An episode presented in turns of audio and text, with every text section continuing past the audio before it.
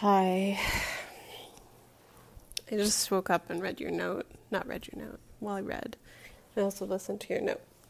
Um.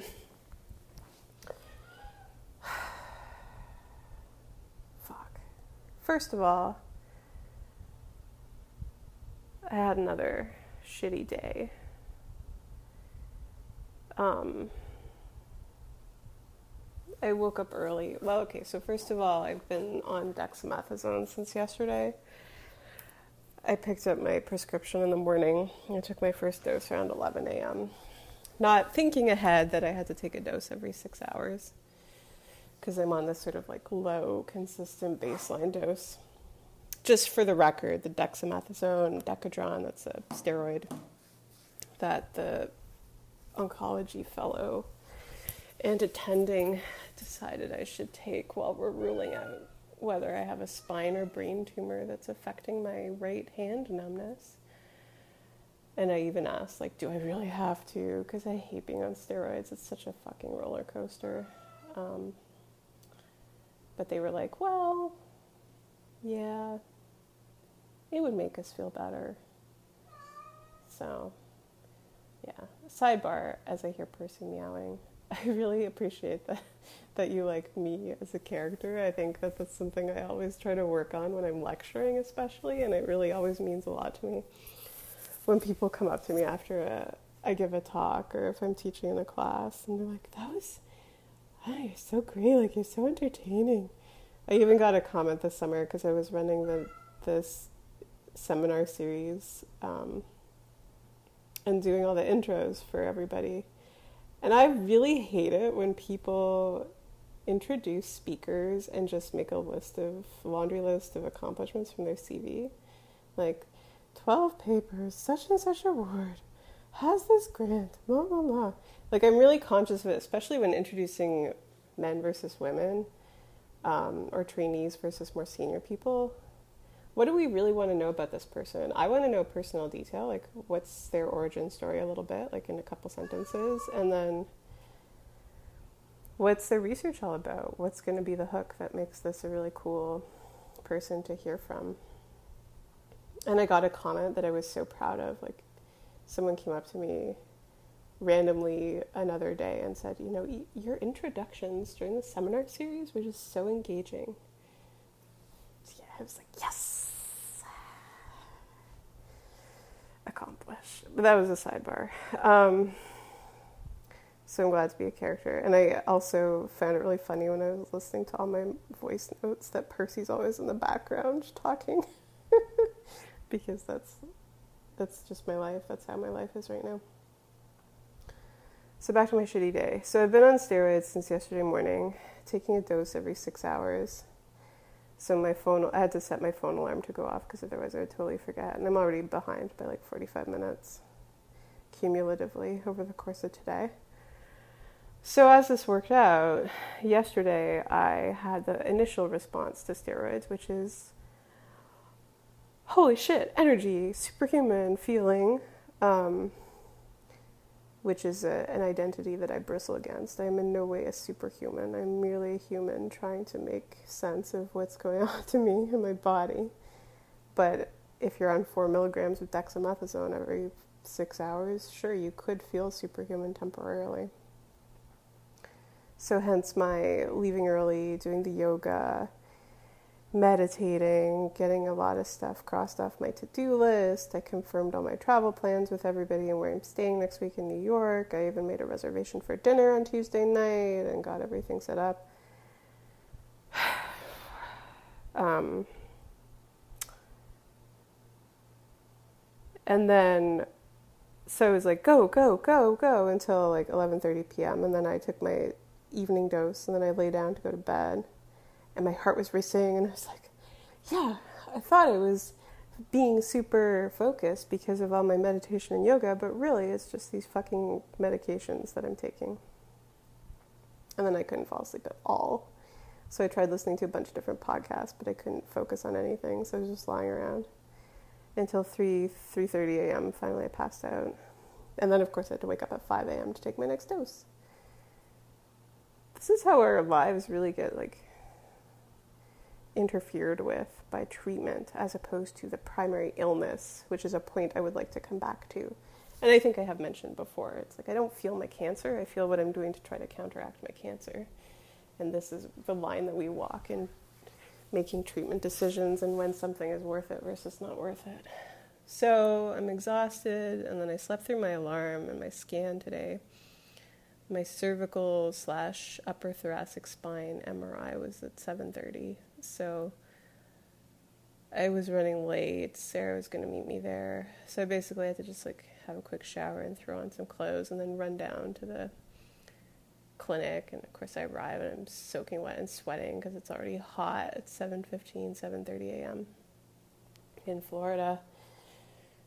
Um, have the M R I, it's fine. Had a really nice conversation with Sarah after. We went and walked through the meditation garden where I usually sit alone and process my appointment experiences. That's where I called you last time after my oncology appointment. That's where I spent the whole afternoon after I found out my my diagnosis after my liver biopsy in April.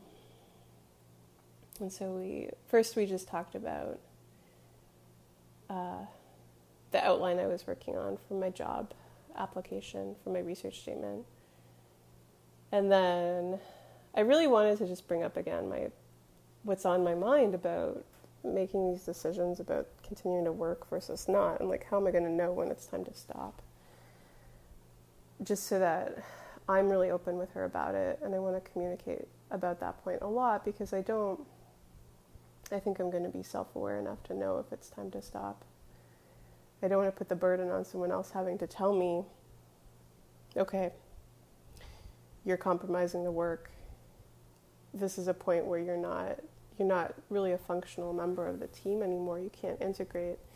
You can't manage people effectively. For your sake and for everyone's sake, it's best if you step down. I don't want to have to be told that. So I feel kind of like hypersensitized towards keeping track of that ability. Um, and so I told her the whole story about my, like I think we talked about this when I was in Toronto, about my particular medical experience during my last appointment and then some conversations I had after about the responsibilities of the doctor in the moment, um, whether they were able to continue providing the care that I needed in that, that way. And it brought up for me that exact feeling, like, you know, is someone going to have that conversation behind my back at some point in the next year?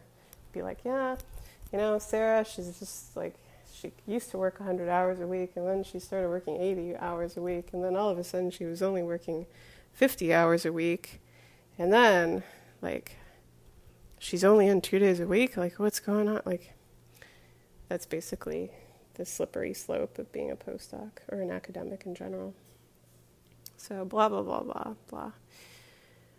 That was this morning. I came into the lab and did a couple things I needed to do, and then I was basically just forced to leave and let um, my student take over. And I went to therapy and felt super in control of my narrative. And we were talking about Buddhism and meditation and these sort of like contrasts in what I've been feeling in the past few days, how I was noticing this productivity that came out of the steroids, but then also noticing that after my acupuncture treatment on Friday, over the weekend, I had a lot of energy as well. And that I could more directly attribute to the opening up of the acupuncture treatment and sort of detoxifying and clearing out energy. And I spent um, quite a few hours over the weekend cleaning out all my closets and just getting rid of old clothing that I've been hanging on to since grad school, that is sort of like my suit that I bought for my initial master's defense.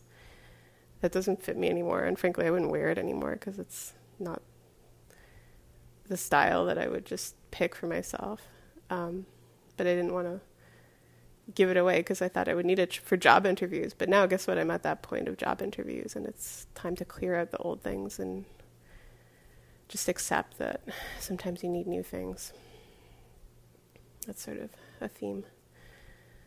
So I had therapy, and then I went to the grocery store, and then I came home, and I just crashed so hard. Today is tired day. Um, so I basically got no sleep. So I managed to put something in my mouth, eat some food, and then I fell asleep.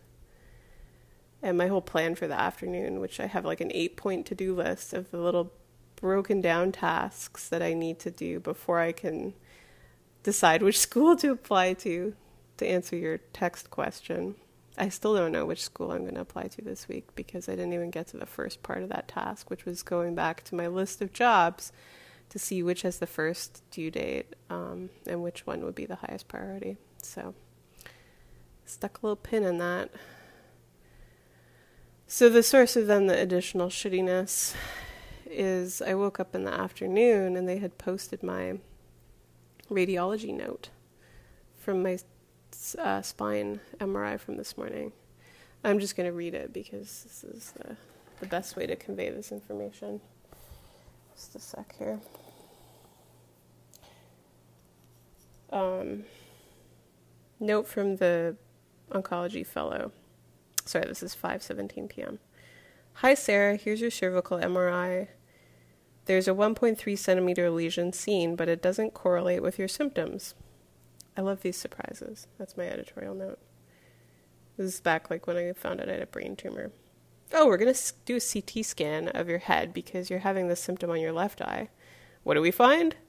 You have a tumor, but it's behind your right eye. Huh.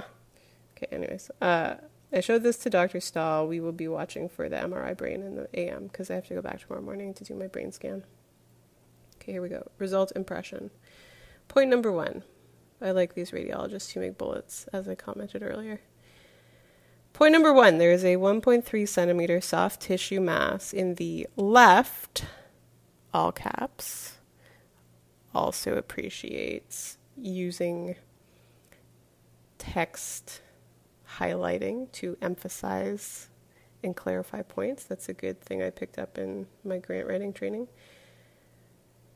Soft tissue mass in the left, all caps, neural foramen at the C three, C four level. That's cervical vertebra three, cervical vertebra four. I'm assuming the interface between those two vertebrae, which remodels and widens the neural foramen. That means the tumor is pressing on this foramen and changing it. That's a point that's of concern. Given the patient's history of multiple malignancies, including metastatic leiomyosarcoma and retinoblastoma, this is favored to reflect an additional new primary lesion, new type of cancer, such as neurofibroma, which I looked up and is actually normally a benign tumor. However, metastatic disease cannot be excluded, though it's considered less likely. That's what they always say. Point number two, no evidence of bony metastatic disease. That's good. In particular, there's no metastatic lesion within the T one vertebral body, which I think I mentioned in a past note. That was what we had picked up in the scans from August eleventh.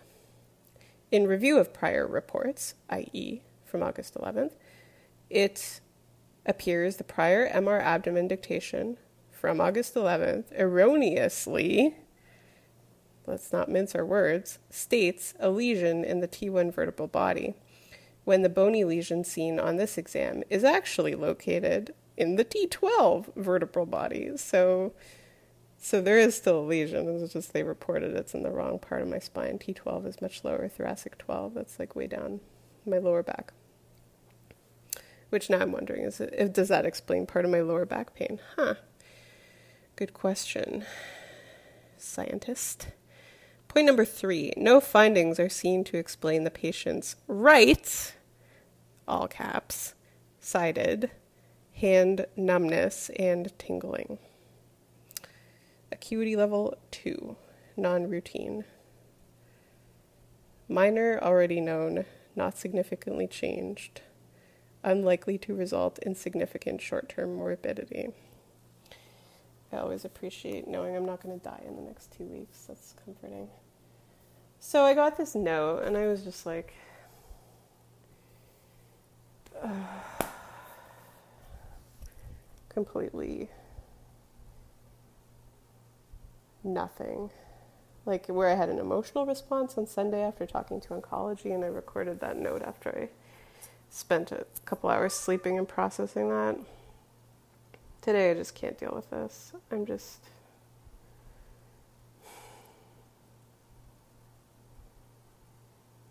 Like, I just lay on the couch and feel totally numb. So the first thing I did was I looked up which peripheral nerves come out from cervical vertebra three and cervical vertebra four. Oh, convenient. That's uh, innervation of the diaphragm. If you have injury or lesion to these cervical vertebra, patient risks, full paralysis, quadriplegia, need to be on ventilator because innervation of diaphragm is compromised. Oh, that's so lighthearted. Um, so that I sat with for like half an hour. Because, okay, so the lesion is like one point three centimeters, and it says usually not of a concern until two centimeters, um, when you would have to think about intervening and maybe like decompressing the pressure on the foramen, having surgery to reverse the effects of the lesion. So then I looked up a little bit more about this intersection, like the space between the C three and C four, the foramen that they allude to in the radiology report, and I guess it's rather common um, in people as they get older for that vertebral space to compress if your spinal cord becomes a little bit like ossified, and um, or if you get a slip disc.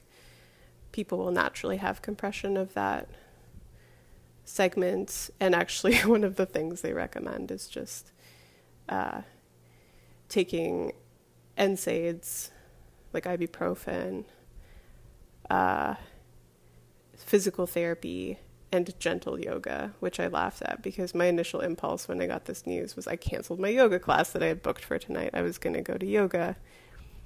And then I was lying on my couch, and I just couldn't face, like, going out in the world again and getting in an Uber and being around people when I just feel so depleted, even though I would be going to practice yoga. I couldn't even bring myself to practice yoga alone. And here's the internet telling me gentle yoga could help my C three, C four neural foramen compression. So... So I haven't talked to any doctors. I'm going to wait and get my brain scan tomorrow, and then probably hear from these oncology docs again. And then I'm going to email my neurosurgeon and see what she thinks. But, like, what if I have a brain tumor? What if I have another brain tumor?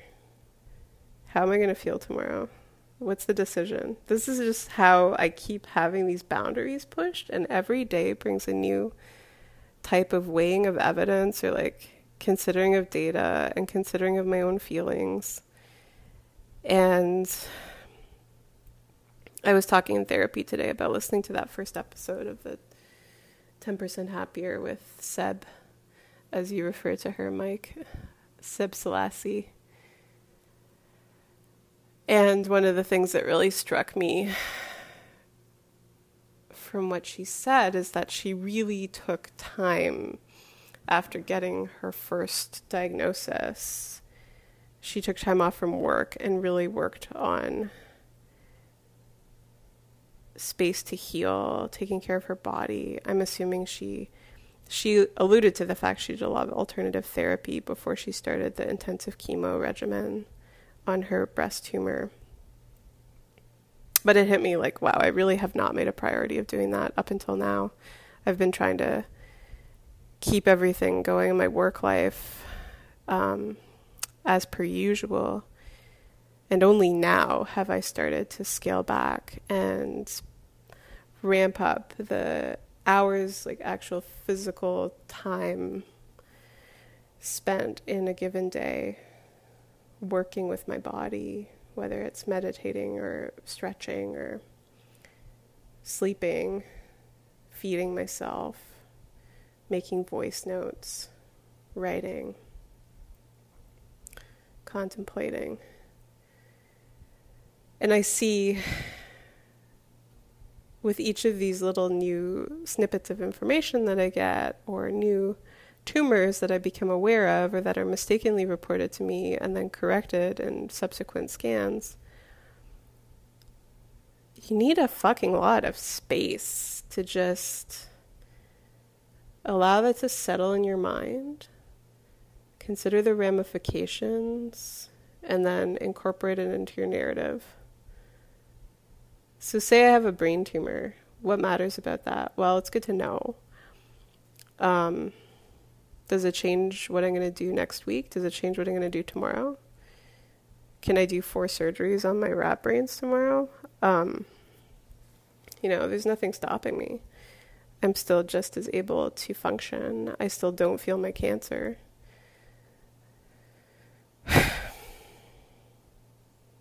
But what's the point where you have too much knowledge and you just, you can't deal with it? I mean, hopefully I can continue to adapt and give myself the space to deal with it. But I'm a little worried that there's a breaking point.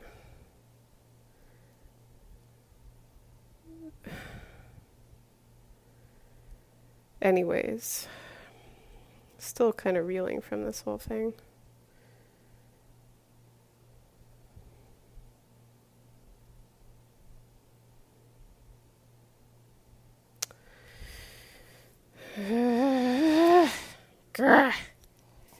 Frustration would be an emotion that I'm feeling. I was listening to your note with Mike, and I made a whole list of things that I want to respond to briefly. I'm ver- I like that you listen to my notes as a podcast, because I kind of think of that as this exchange now. Love letters, as you say. I like the idea of going back and forth. I think it's it's a natural way for this story to happen. But I'm also mindful of Mike alluding to the fact that his average podcast listening is now down to two minutes per day. So I really make an effort to keep things brief, but obviously in some cases I just can't get everything in in that amount of time, so this is going to be a longer one. So, sorry, but on average, right, you know, balances out. Uh, one thing I want to say is, Mandy, I think your podcast is really great. I listened to an episode. You can, like, cut this out, but the interview that you posted with you, that was fine, but I think your podcast is in general a lot more engaged, and I think you're better at talking to people. Just my hashtag subtweet. Two cents. Uh, one really exciting thing I started doing tomorrow is I started recording voice notes just for myself. So at the beginning of the voice note, I start, I sign on, and I'm like, date. Voice note exclusively for me, not intended to be sent to Mandy. Although, of course, I'll share them with you if you want. But I was working on outlining my first my research statement for my job application. And then I outlined my first essay, like the real essay that I want to put into my book, my theoretical book, which is on the theme of drag and ways in which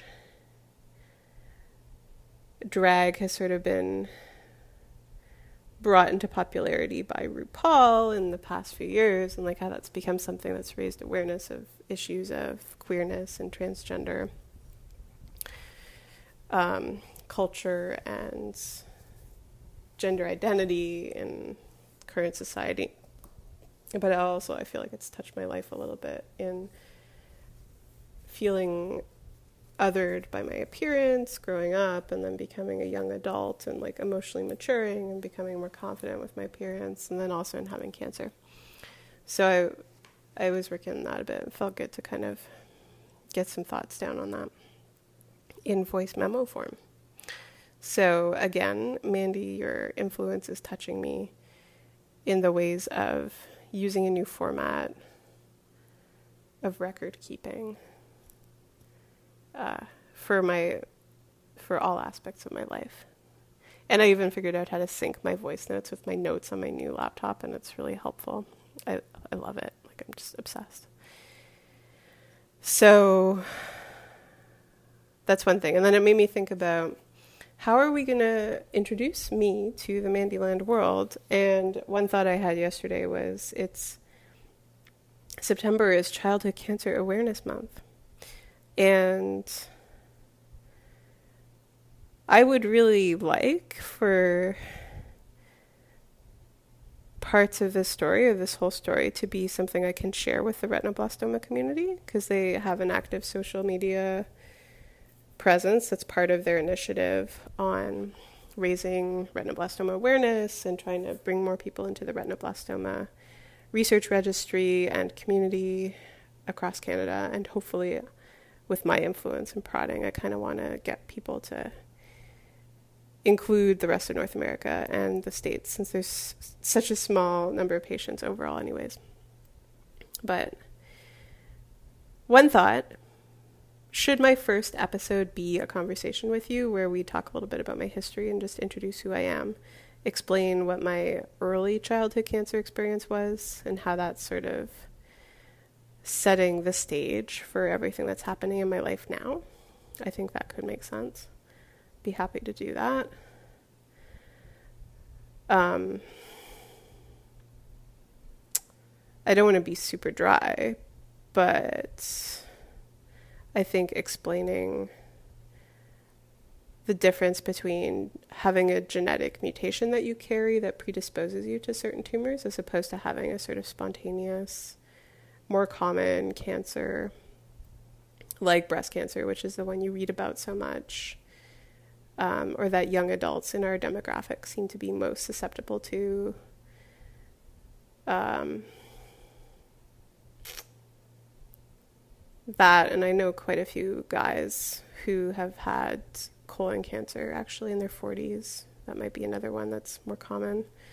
Lung cancer seems to come up a lot. Um, thyroid cancers come up a lot. And just sort of differentiating these singular primary tumors that can arise as opposed to what does it mean to have a mutation in an oncogene that then predisposes to tumors growing all over your body, and the idea of rare cancer and being a special case and how that's something that's kind of central to my experience right now. I could talk about that type of thing. Um, but yeah, I feel like it's time. We should like publish something soon. I don't know what your plans were for your next episode, or if you have a scheduled uh, unrolling of your Uh, content. I know you're going to talk about an intro to mindfulness, so maybe that's what you have up next. But, but let's let's discuss this. I want to formalize a plan, because I want to share this with some particular family members. I can see how that would be helpful now. I've been talking more to other people. Okay, let me go back to my notes. Stay on track here, Sarah. Um, your podcast is better. Being on dexamethasone, no sleep. Scan. Oh yeah, the other thing I've been feeling a lot when I go into these periods of total just despondency is my impulse is to nest or fill empty space. And it's a very different feeling than what I was feeling yesterday, which is productivity and accomplishing work or organization or cleaning closets and like clearing space, being productive with mindfulness, doing positive things. Today I was just like in my exhaustion, and I went to the grocery store. I was just like, I felt like I was buying stuff. Like, first of all, I'm having a student, a former student of mine, over for dinner on Friday with her sister, who moved to to Gainesville to start grad school recently. And another student was going to come too. So so I was like just buying food to make for them and making sure I have enough stuff. So that felt a little bit too indulgent based on my normal habits of how I shop for myself in the first place. But then later on in the day, after I got the news about my scan, and I was just like, oh, what am I, like, I need to distract myself. I need to fill this mental void. And one thing that I've kind of prided myself on since I moved to the States to do my postdoc and just got rid of most of my earthly possessions is that I don't have any forks. Well, I have two forks. Because when you move and you ship all your stuff in a Rubbermaid bin and you don't really pack it properly, all of my dishes broke when I moved to New York, so I had to buy some like plastic plates, and I just, I basically have had two or three bowls to use for myself throughout this experience. And then again, when I moved to New York, from New York to Florida, I gave away most of my dishes and all my glasses and stuff, because I figured, what's the point of having them just break and paying to ship them if I'm just going to get a bucket full of broken glass arriving on my doorstep? And so since living in Florida, I've had two bowls. I had two wine glasses, two um, rocks glasses for drinking whiskey. And I even had two little nice scotch glasses that I had saved from Toronto that I think were left in my first apartment. And since then, one of each of those glasses has either disappeared or broken. So I only have one of each of those glasses left. And then I have one pint glass that actually I stole from a restaurant in Chicago when we went to S F N there for the first time.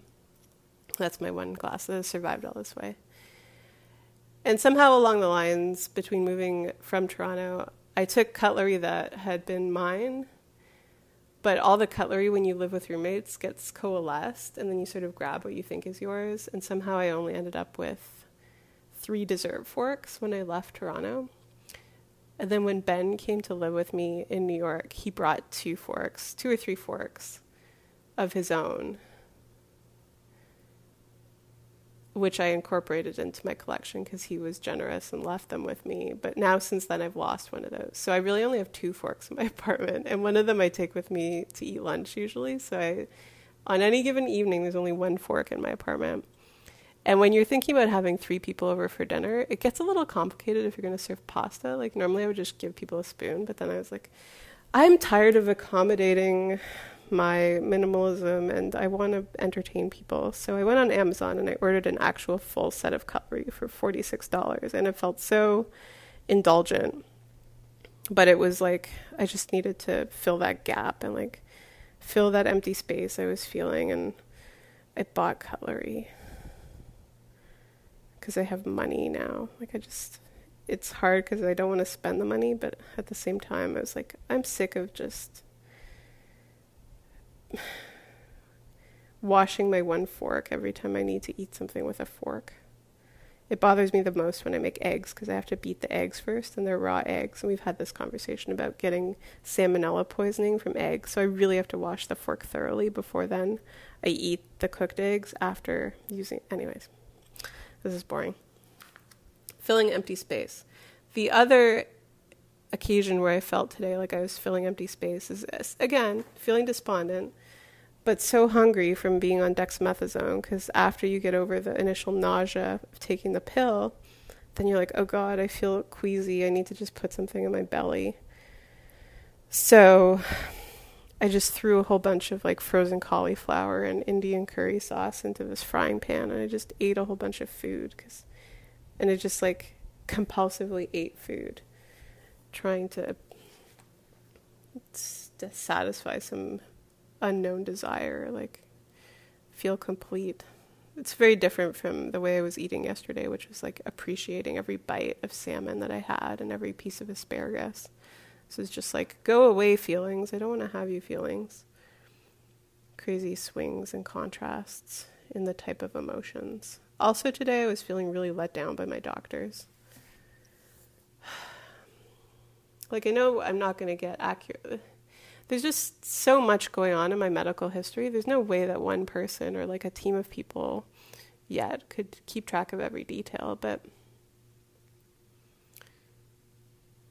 but like, having a typo in your radiology report, T one versus T twelve, that's kind of a big difference. I'm just going to leave it at that. I think I'm going to stop. It's getting, it's late. I should try to sleep again, although I think my dex has kicked in. And I might just be lying here trying to decide on a podcast to listen to for the next few hours. Thanks. It was nice to hear your articulation of the the meaning of hearing these thoughts. You did tell me, Mandy, about your experience on that Friday after Mike's appointment, how everything just kind of came to a head and you felt like overwhelmed, and you went for the walk with Lindsay. I remember that. But from both of you, yeah, I totally agree. Like, what's the point of not sharing this? This is what life is all about. And I get it that